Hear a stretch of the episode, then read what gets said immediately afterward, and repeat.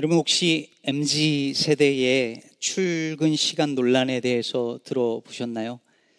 알다시피 MZ 세대는 1980년대 초반에서 2000년대 초에 출생한 밀레니얼 세대와 1990년대 중반에서 2000년대 초반 출생한 Z 세대를 어, 통칭하는 말이죠. 어, 이 세대에 속한 분들이 그래도 좀 있으시죠, 여기?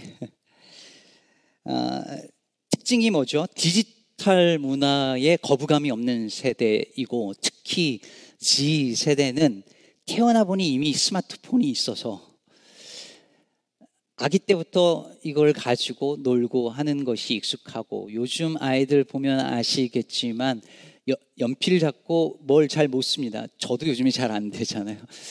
아, 그런데 이 기계는 너무너무 편한 그런 세대들입니다. 흔히 MZ 세대는 개인의 사생활을 중시하고 어떤 수직적 조직 문화를 기피하고 수평적 문화를 선호한 것으로 알려져 있습니다. 그러다 보니 수직적 조직 문화에 익숙한 기성세대들과 아, 부딪히는 일이 많다고 합니다. 최근 한국에서 화제가 된 출근 시간 논란이 대표적인 예가 되는데요. 음, 뭔지 잘 모르시는 분들을 위해서 간단하게 말씀을 드리면 예전에 이게 한국 상황이에요. 기성세대들은 9시에 출근이고 일을 시작을 하려면 적어도 10분, 20분 전에 나와서 일할 준비를 하고 9시 되면 그때부터 일을 시작을 하는 걸로 다 생각을 했는데 요즘 MZ 세대들은 아니 9시면 9시에 출근을 해야지 늦지만 않으면 되지 일 준비도 9시부터 하는 게 맞지라고 생각을 한다는 겁니다. 그러니 어, 이게 부딪힌다는 거예요. 더군다나 퇴근 시간은 흔히 뭐라고 하죠? 6시 칼퇴를 딱 지킨다는 거예요. 일하다가도 말고, 일하다 말고, 어, 됐네 하고 그냥 간다는 거예요. 이러니 이것을 윗세대들이 이해를 못하는 거죠. 여러분은 어떻게 생각하시나요? 저는 이 이야기를 들으면서 아, 아직 또 한국은 이런 게 논란이 되는구나. 아니, 9시 출근이면 당연히 9시까지만 오면 되지. 뭘 그런 걸 가지고 라고 생각했거든요. 저는 MG는 아니지만 그래도 X세대니까. 쿨하게 그렇게 생각했어요. 그런데 다른 기사 하나를 제가 최근에 보고 제가 기성세대가 맞구나라고 생각을 했습니다. 한국의 한 교회에서 여선교회 회장님이 전사님에게 예배 전 찬양 인도를 부탁했는데 퇴근 시간이라 안 된다고 그냥 가버렸다는 겁니다. 그게 논란이 됐대요. 무슨 약속이 있어서가 아니라 퇴근 시간인데 왜 퇴근 시간 이후에 찬양 인도를 부탁하냐고 하면서 그냥 가버렸다는 겁니다. 그래서 교회 논란이 많았대요. 근데 기사에 의하면 이런 일들이 요즘 한국 교회에 비일비재하답니다. 뭘 요청하면 요즘 젊은 전사님들 목회자들이 퇴근 시간이라 어렵겠다든지 왜요? 제가요? 지금요? 이렇게 물어본다는 거예요. 생각해보니 제가 만약에 이런 대답을 들었어도 좀 당황스러웠겠다 싶습니다. 물론 미국에서 오래 사신 분들이나 젊은 세대 교우들에게는 뭐 그게 당연한 거 아닌가라고 생각하실지 모르겠지만 말입니다. 사실 기성세대가 젊은 세대를 이해하지 못하는 건 어제 오늘만의 일이 아니죠. 자식을 향해서 제발 철 좀 들라고 왜 그렇게 버릇이 없느냐고 말한 한 아버지의 기록이 기원전 1700년 수메르 점토판에도 있었다고 하지 않습니까? 어, 1300년도에 아, 중세의 어떤 사람은 요즘 대학생들 보면 정말 한숨만 나온다고 말했다고 하고 요즘 애들은 버릇이 없다라고 말한 것은 수천 년 전에도 있었다는 이야기잖아요. 어쩌면 저는 오늘 본문에 등장하는 이 루벤 지파와 갓 지파의 자손들 이 2세대들이 모세를 향하여서 요청을 했을 때 모세의 당혹스러움 그 놀라움 혹은 절망이 이와 같은 혹은 그보다 훨씬 더 큰 분노에 가까운 것 아니었나 생각을 해보았습니다. 배경은 이렇습니다. 모세가 이끄는 이스라엘 민족이 이제 가나안 땅을 향해서 올라가는 중에 아모리 왕을 비롯해서 요단강 동편에 있는 왕들을 격파하고 그 성들을 함락시킵니다. 그래서 그 땅을 격퇴시키고 난 다음에 그 땅을 루벤 지파 자손들과 갓 지파 자손들 즉 지금은 1세대들이 다 광야에서 죽고 2세대들이 남아 있는 상황이잖아요. 근데 그 2세대들 중에서 루벤 지파와 갓 지파 그 새로운 세대들이 그 땅을 보고 모세에게 와서 부탁하는 겁니다. 우리에게 목축이 많은데 지금 이 땅을 보니까 야셀 땅과 길르앗 땅이 목축하기에 적합하니 우리는 요단강 서편으로 건너가지 않고 이 땅에 남게 해달라고 부탁을 한 거죠. 이 말을 들은 모세가 분노합니다. 이제 40년 광야 생활이 거의 끝나가고 드디어 가나안 땅 입성이 코앞입니다. 요단강 동편은 약속의 땅이 아니고 요단강 건너서 서편으로 가야 거기가 약속의 땅인데 이제 거의 다 왔는데 요단 동편에 남겠다는 무리들이 생겨버린 것입니다. 모세가 볼 때 이것은 이들만 그냥 남는다고 해결될 문제가 아니었습니다. 다들 싸우러 저기를 향해서 가는데 우리만 남겠다고 하면 모든 민족들이 다 사기가 떨어질 것이 너무나 자명해 보였습니다. 우리 교회가 뭔가 큰 사역을 준비하고 있는데 셀들 중에서 한 셀이 하시라고. 근데 우리 셀은 안 하겠다고. 반대하는 건 아니지만 우리는 안 하겠다고 하면 어떻게 되겠어요? 교인들이 사기가 꺾이겠죠. 어려워지겠죠. 그러니 모세가 그걸 보고 이러면 가나안 땅에 못 들어간다라고 생각이 든 것입니다. 사실 모세는 이 부분에 있어서 트라우마가 있는 사람이죠. 40년 전, 40여 년 전 가데스 바네아에서 10명의 정탐꾼이 우리 못한다라는 그 말을 한 걸 듣고 온 백성이 낙심해서 그래서 불평하고 원망하다가 40년 동안 광야를 떠돌아다니게 된 그걸 모세는 트라우마가 되어서 기억하고 있잖아요.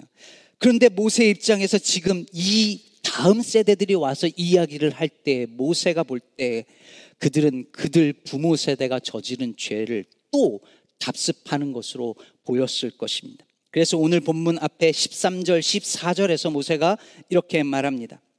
여호와께서 이스라엘에게 진노하사 그들에게 40년 동안 광야에 방황하게 하셨으므로 여호와의 목전에 악을 행한 그 세대가 마침내는 다 끊어졌느니라. 보라 너희는 너희의 조상의 대를 이어 일어난 죄인의 무리로서 이스라엘을 향하신 여호와의 노를 더욱 심하게 하는도다.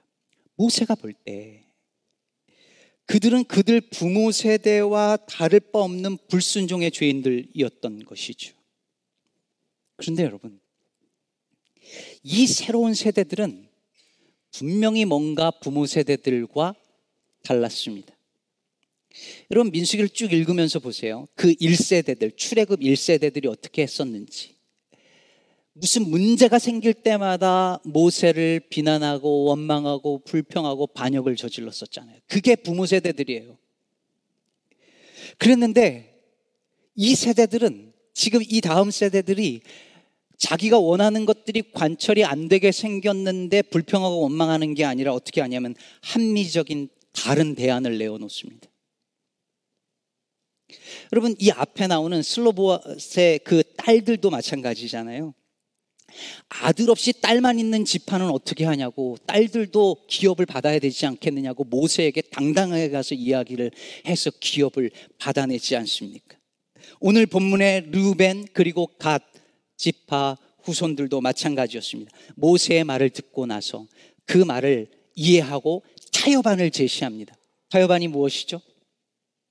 자신들은 이곳 동편에 성읍을 짓고 거기에 아내들과 아이들과 가축을 남겨두고 자기들은 이스라엘 다른 지파들과 함께 요단 서편으로 가서 그 가나안 전쟁을 다 치르고 그것도 가장 최선두에 서서 싸우고 다른 백성들이 다 기업을 받을 때까지 절대로 돌아오지 않을 것이며 모든 백성들이 다 기업을 받, 받을 때 자기들은 절대로 요단강 서편에 어떤 기업도 요구하지 않고 요단 동편의 그 땅으로 만족하겠다라고 타협안을 제시합니다.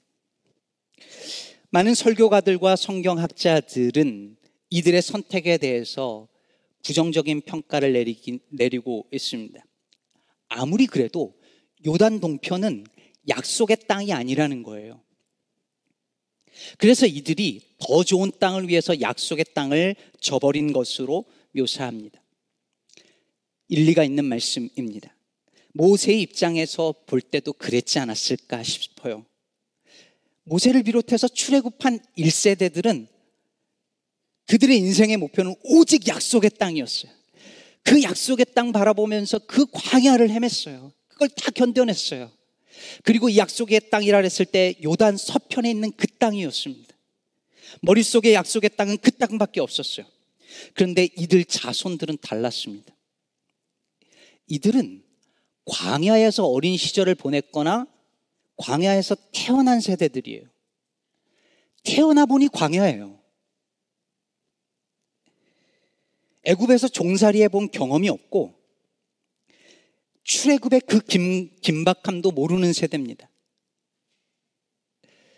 우리나라로 말하면 전쟁의 경험이나 상흔의 상처 이런 것들이 없는 세대일 수 있겠죠.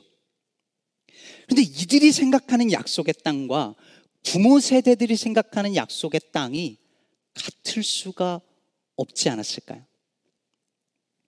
그러니 부모 세대는 감히 생각할 수도 없고 이해할 수도 없는 상상할 수도 없는 요단강 동편을 달라고 모세에게 감히 요구를 한 거죠. 그들이 볼 땐 하나님을 떠나지만 않는다면 가나안 정복의 그 싸움에 나아가, 나아가는데 뒤로 빠지지만 않고 그것을 함께 싸우기만 한다면 꼭 요단강 서편에 있는 땅만이 하나님이 주시는 땅이라고 생각할 필요는 없다고 여긴 것입니다. 여러분은 어느 게 맞다고 생각 드시나요? 그래도 요단 서편으로 가는 게 맞을까요? 동편에 남는 것도 하나의 방법일까요? 기성세대나 기존 교회 전통에 익숙한 분들은 젊은 세대의 신앙의 모습이나 형태가 이해가 안 됩니다. 교회가 하는 일이면 다 참석을 해야지 왜 나는 빠지겠다고 하는지 이해가 잘 안 됩니다. 신앙의 같은 배를 탄 건데 저건 내 관심이 아니라고 빠지고 우리 가족은 이번에 다른 일 있다고 빠지고 이게 어른 세대는 이해가 안 가요. 예배 시간마다 꼭 늦게 오는 것도 이해가 안 가고 예배 드리러 오면서 반바지 입고 오는 것도 이해가 안 가고 그러면서 커피나 음료수를 가지고 예배당 들어오는 것 정말 이해가 안 갑니다. 아유, 아까 이른비 예배 때는 이게 어르신들이 많아서 말씀이 편했는데 여기서 약간 긴장이 지금 되고 있습니다. 예전에는 교회 집사, 권사, 장로쯤 되면 교회의 모든 예배, 모든 성경 공부, 모든 모임에는 100%다 참석하는 것이 그냥 상식이었는데 요즘에는 재직들이 자기 부서 맡은 거 하나만 하는 것이 이해가 안 됩니다. 우리 때는 애 하나 들쳐 입고 없고 하나 들고 우리 교회에서 우리 애들이 어디에 가 있는지도 모르고 그러면서도 교회 일 그냥 다 했는데 요즘 젊은 엄마 아빠들은 애 하나 가지고도 쩔쩔매는 게 이해가 안 됩니다. 목사가 휴가 꼬박꼬박 챙기는 것도 이해가 안 되고 근무 시간 챙기 챙겨서 뭐 퇴근 뭐 이런 것 도무지 이해가 안 됩니다. 네, 어른들이 볼 때는 젊은이들의 이런 신앙, 이런 신앙의 모습이 이해도 안 되고 성에 차지도 않습니다. 저게 무슨 신앙생활이야 싶습니다. 그러나 그렇다고 해서 그들이 하나님을 사랑하지 않는 것일까요? 주님의 몸된 교회를 그들은 아끼지 않는 것일까요? 그렇지 않습니다. 오늘날 젊은 크리스찬들은 이스라엘의 새로운 세대들이 태어나 보니 광야였던 것처럼 오늘날의 젊은 크리스찬들은 태어나 보니 기독교가 쇠락하는 시기에서 예수를 믿게 된 세대들입니다. 어른 세대들은 바닥에서 사회 경제가 부, 성장하는 것과 함께 교회가 막 성장하는 것을 본 세대들이지만 젊은 그리스도인들은 태어나서 교회에 와 보니 교회가 쇠락세에 있는 그 상황 속에서 교회를 다니기 시작한 예수를 믿, 믿은 세대들입니다. 다시 말해, 과거 어른들이 예수는 이렇게 믿는 거야. 신앙생활은 이렇게 하는 거야. 라고 정해놓은 그 방식과 틀이 더 이상 워킹하지 않아서 하락세에 접어든 시기에 기독교인으로 살아가고 있는 세대라는 말입니다. 그러니 어떻게 어른 세대와 똑같은 방식으로 예수를 믿을 수 있겠습니까? 밀레니얼 세대에 속한 크리스천 작가였던 그리고 몇 년 전 세상을 떠난 너무 아까운 작가 레이첼 헬드 에반스가 쓴 교회를 찾아서 서론에 보면 오늘날 청년 세대가 왜 교회를 떠나는지에 관해서 사역자들에게 이렇게 말하는 대목이 나옵니다. 나는 사역자들에게 오늘날 청년 세대는 이른바 문화 전쟁, cultural war에 지쳤다고 그리스도가 특정 정당, 권력과 결합한 모습에 지쳤다고 말했다.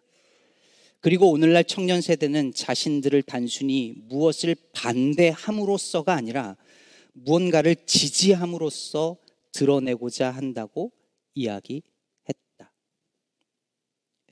과거 우리 어른 세대 기독교인들은 진화론 반대, 페미니즘 반대, 동성애 반대, 이슬람 반대, 그렇게 무언가를 반대하는 것을 통해서 자신이 믿는 바가 무엇인지를 드러냈지만 요즘 세대는 진화론과 기독교가 어떻게 하면 같이 갈 수 있는 그 길은 없을까 모색을 하고 동성애자들과 타 종교인들을 환대하며 친구가 되면서도 신실한 그리스도인이 될 수 있는 길은 없을까 그것을 모색하고 기후 정의를 지지하면서 자신이 믿는 바를 드러내고자 한다는 것입니다.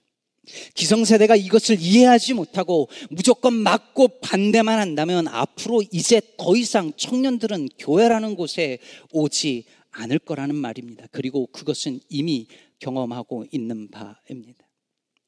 오늘날 이민교회가 경험하고 있는 최대의 문제점 중에 하나는 여러분들도 피부로 느끼시는 바 사역자를 찾기가 하늘의 별따기입니다. 저희 교회 사역자들은 그 별을 따다 데려다 놓으신, 놓은 분들입니다. 정말 어렵습니다. 작은 교회, 큰 교회 할 거 없습니다. 큰 교회들도 못 구합니다. 1년, 2년이 지나도 유스 사역자 못 구합니다. 여러 가지 문제가 있어요. 여러분, 신학교에 있는 한인 신학생들 더 이상 한인교회 오지 않으려고 합니다. 되었거든요. 안 와요. 안 오는 건 둘째 치고 여러분 신학교에 지금 학생들이 계속 줄고 있고 여러분 2세가 신학교에 가는 일은 이제 정말 희귀해지고 있습니다. 여러분 생각해 보세요. 2세들이 신학교 가는 것을 여러분들 주변에서 본 적이 있으세요? 최근에 별로 없습니다. 정말 없어지고 있습니다. 신학교를 안 가냐가 문제가 아니라 교회를 안 가잖아요. 교회를 안 가는데 청년들이 그 중에서 누가 신학교를 가겠어요? 여러분, 악순환이죠. 신학교를 가지 않고 신학생이 배출이 안 되고 그 신학생들, 있는 신학생들 중에서 한인교회는 오지 않고 그러니 제대로 된 신앙 교육을 우리 아이들이 못 받고 그러니 그 교육을 제대로 못 받은 아이들이 교회를 안 나가고 이게 지금 반복되면서 이미 10년, 20년이 지나버려서 지금 회복하기가 완전히 어려워졌습니다. 이걸 회복을 지금 정신 차리고 해도 30년, 40년 이상 걸릴 문제입니다. 그런데도 여전히 과거의 신앙의 형태에 고집을 부리고 이것만이라고 생각을 한다면 우리는 그 세대들을 다 잃어버릴 것입니다. 출애굽 1세대는 젖과 꿀이 흐르는 요단 서편에 위치한 약속의 땅 그것 이상을 상상하지 못했습니다. 못합니다. 어른 세대는 교회는 이런 것이고 예배는 이렇게 드려야 되고 신앙은 이런 것이어야 한다는 그것 이상을 상상하기 어렵습니다. 누가 다른 누가 아니라 일단 저부터도 그렇습니다. 제가 뉴저지에서 목회를 그만두고 쉬고 있을 때에 개척 안 하느냐는 소리를 여러 차례 들었습니다. 제가 개척을 하고 싶지 않았던 게 아니라 못했습니다. 돈과 열정이 없어서가 아니라, 물론 돈은 없었지만, 돈과 열정이 없어서가 아니라 상상력이 없어서 못했습니다. 기성제도 교회와 다른 새로운 교회에 대한 상상력이 제게 없다는 것을 깨달았고, 그게 너무너무 원통했고, 지금도 원통하지만, 제겐 그것이 없다는 걸 저는 인정합니다. 누군가는 루벤 자손과 갓 자손이 요단 동편에 머무르려고 한 것이 이기적인 선택이고 불신앙적인 선택이라고 말할 수도 있고 그러, 그런 측면도 있지만 오히려 그들이 요단 동편의 땅도 하나님의 땅이 될 수 있다라고 생각하는 그 상상력이 있다고 볼 수는 없을까요?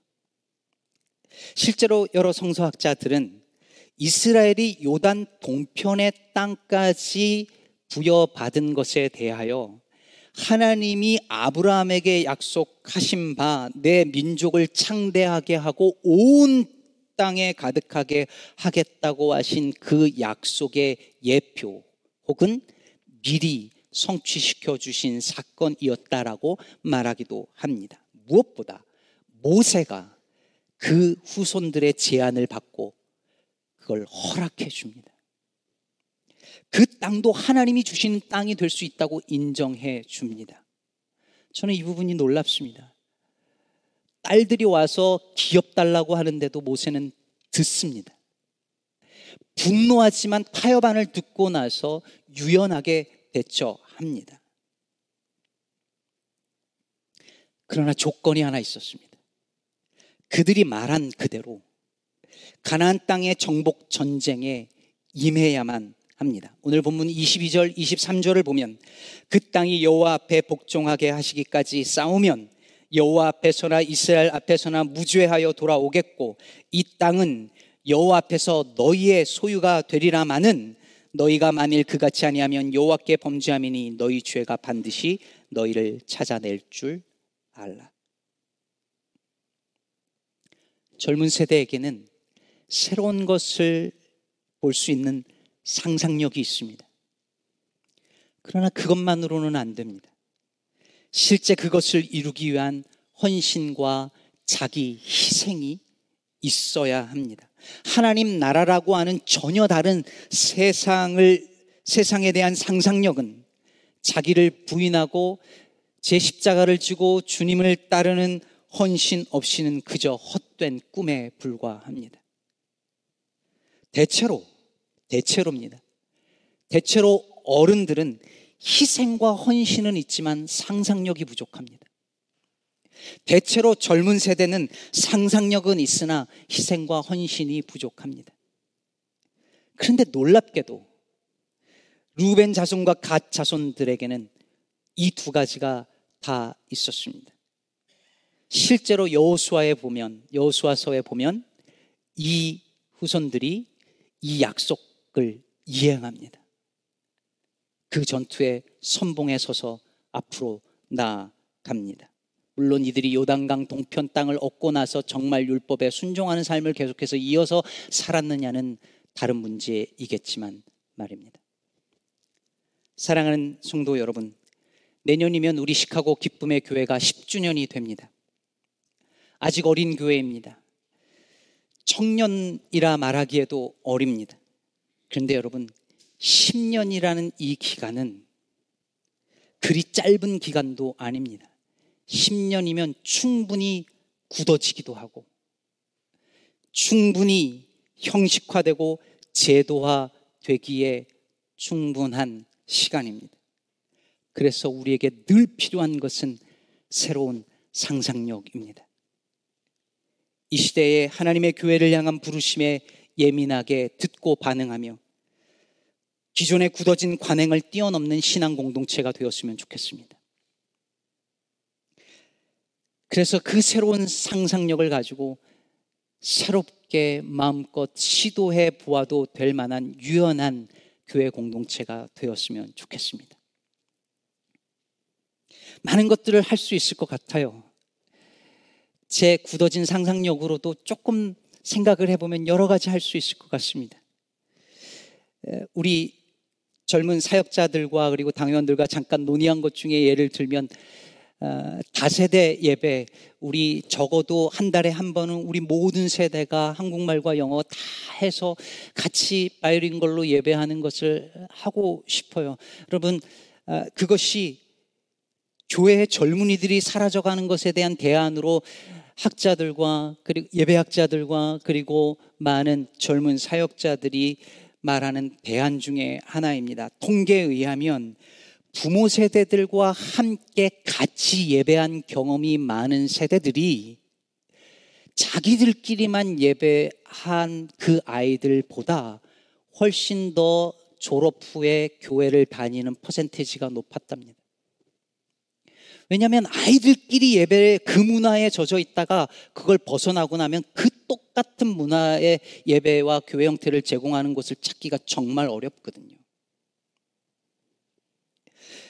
문제는 다세대 예배를 같이 드리려고 하면 너무 불편해지는 거 예요. 언어도 다르죠. 찬양도 다르죠. 문화도 다르죠. 너무 불편하잖아요. 그런데 여러분, 예배가 편해야 된다라고 하는 생각만 고치면 뭐든 할 수 있습니다. 예배는 나 편하자고 드리는 게 아니니까요. 새로운 것을 상상하고 그것을 실현하다 보면 자기 것을 포기하고 헌신하고 희생하는 일들이 없이는 아무것도 할 수 없습니다. 정말 하고 싶은 것 저 많이 있어요. 하나님께서 은혜 주셔서 저희 교회 예배당 주시면 주말에만 이렇게 여는 그런 곳이 아니라 정말 주중에도 지역사회를 위하여서 소외된 이들을 위하여서 갈 곳 없는 이들을 위하여서 그렇게 예배당을 잘 활용할 수 있을 텐데라는 여러 가지 생각이 듭니다. EM권 청년들 만들어지면 어느 정도 인원이 되면 사역자를 하는 것이 아니라 좀딱 한 3년 정도 우리 교회에서 투자해 가지고서는 한번 목사님 개척해 보세요. 여기서 우리 교회에서 마음껏 해 보세요라고 할 수 있으면 얼마나 좋을까라는 생각을 합니다.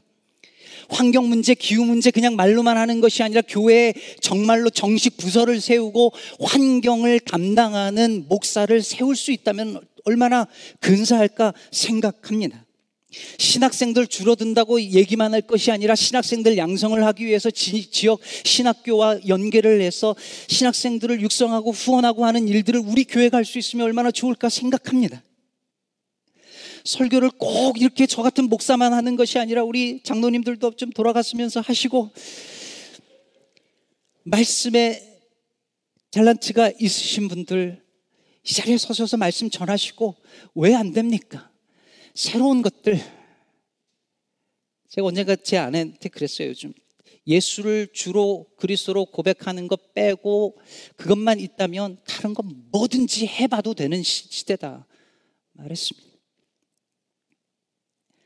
그러나 그걸 하기 위해서는 그 일의 맨 앞에 서서 희생을 감수하는 일 없으면 아무것도 안 됩니다. 뻔한 예배를 드리면 뻔뻔해진다는 말이 있습니다. 근데 그 반대도 맞습니다. 뻔뻔해지면 뻔한 예배를 드립니다. 나이가 조금씩 들어가니까 얼굴이 두꺼워지고 뻔뻔해집니다. 근데 뻔뻔해지면 신앙도 뻔해집니다. 그래서 상상력이 필요합니다. 새로운 것을 꿈꾸고 시도하는 상상력. 그러나 그것만으로는 부족합니다. 그것을 이루기 위한 자기 생과 헌신이 있어야 합니다. 젊은 세대라고 해서 게으르고 해이한 신앙이 다 정당화되는 것은 아닙니다. 각각 다른 방식으로 주님의 나라를 섬기지만 자기를 부인하지 않고 따를 수 있는 제자의 길은 없습니다. 사랑하는 성도 여러분, 부디 우리 기쁨의 교회가 믿음의 새로운 상상력과 그리고 자신을 내어 던지는 그 헌신이 조화를 이루어서 정말 주님이 기뻐하시는 기쁨의 공동체 세워가게 되기를 우리 주님의 이름으로 축복합니다.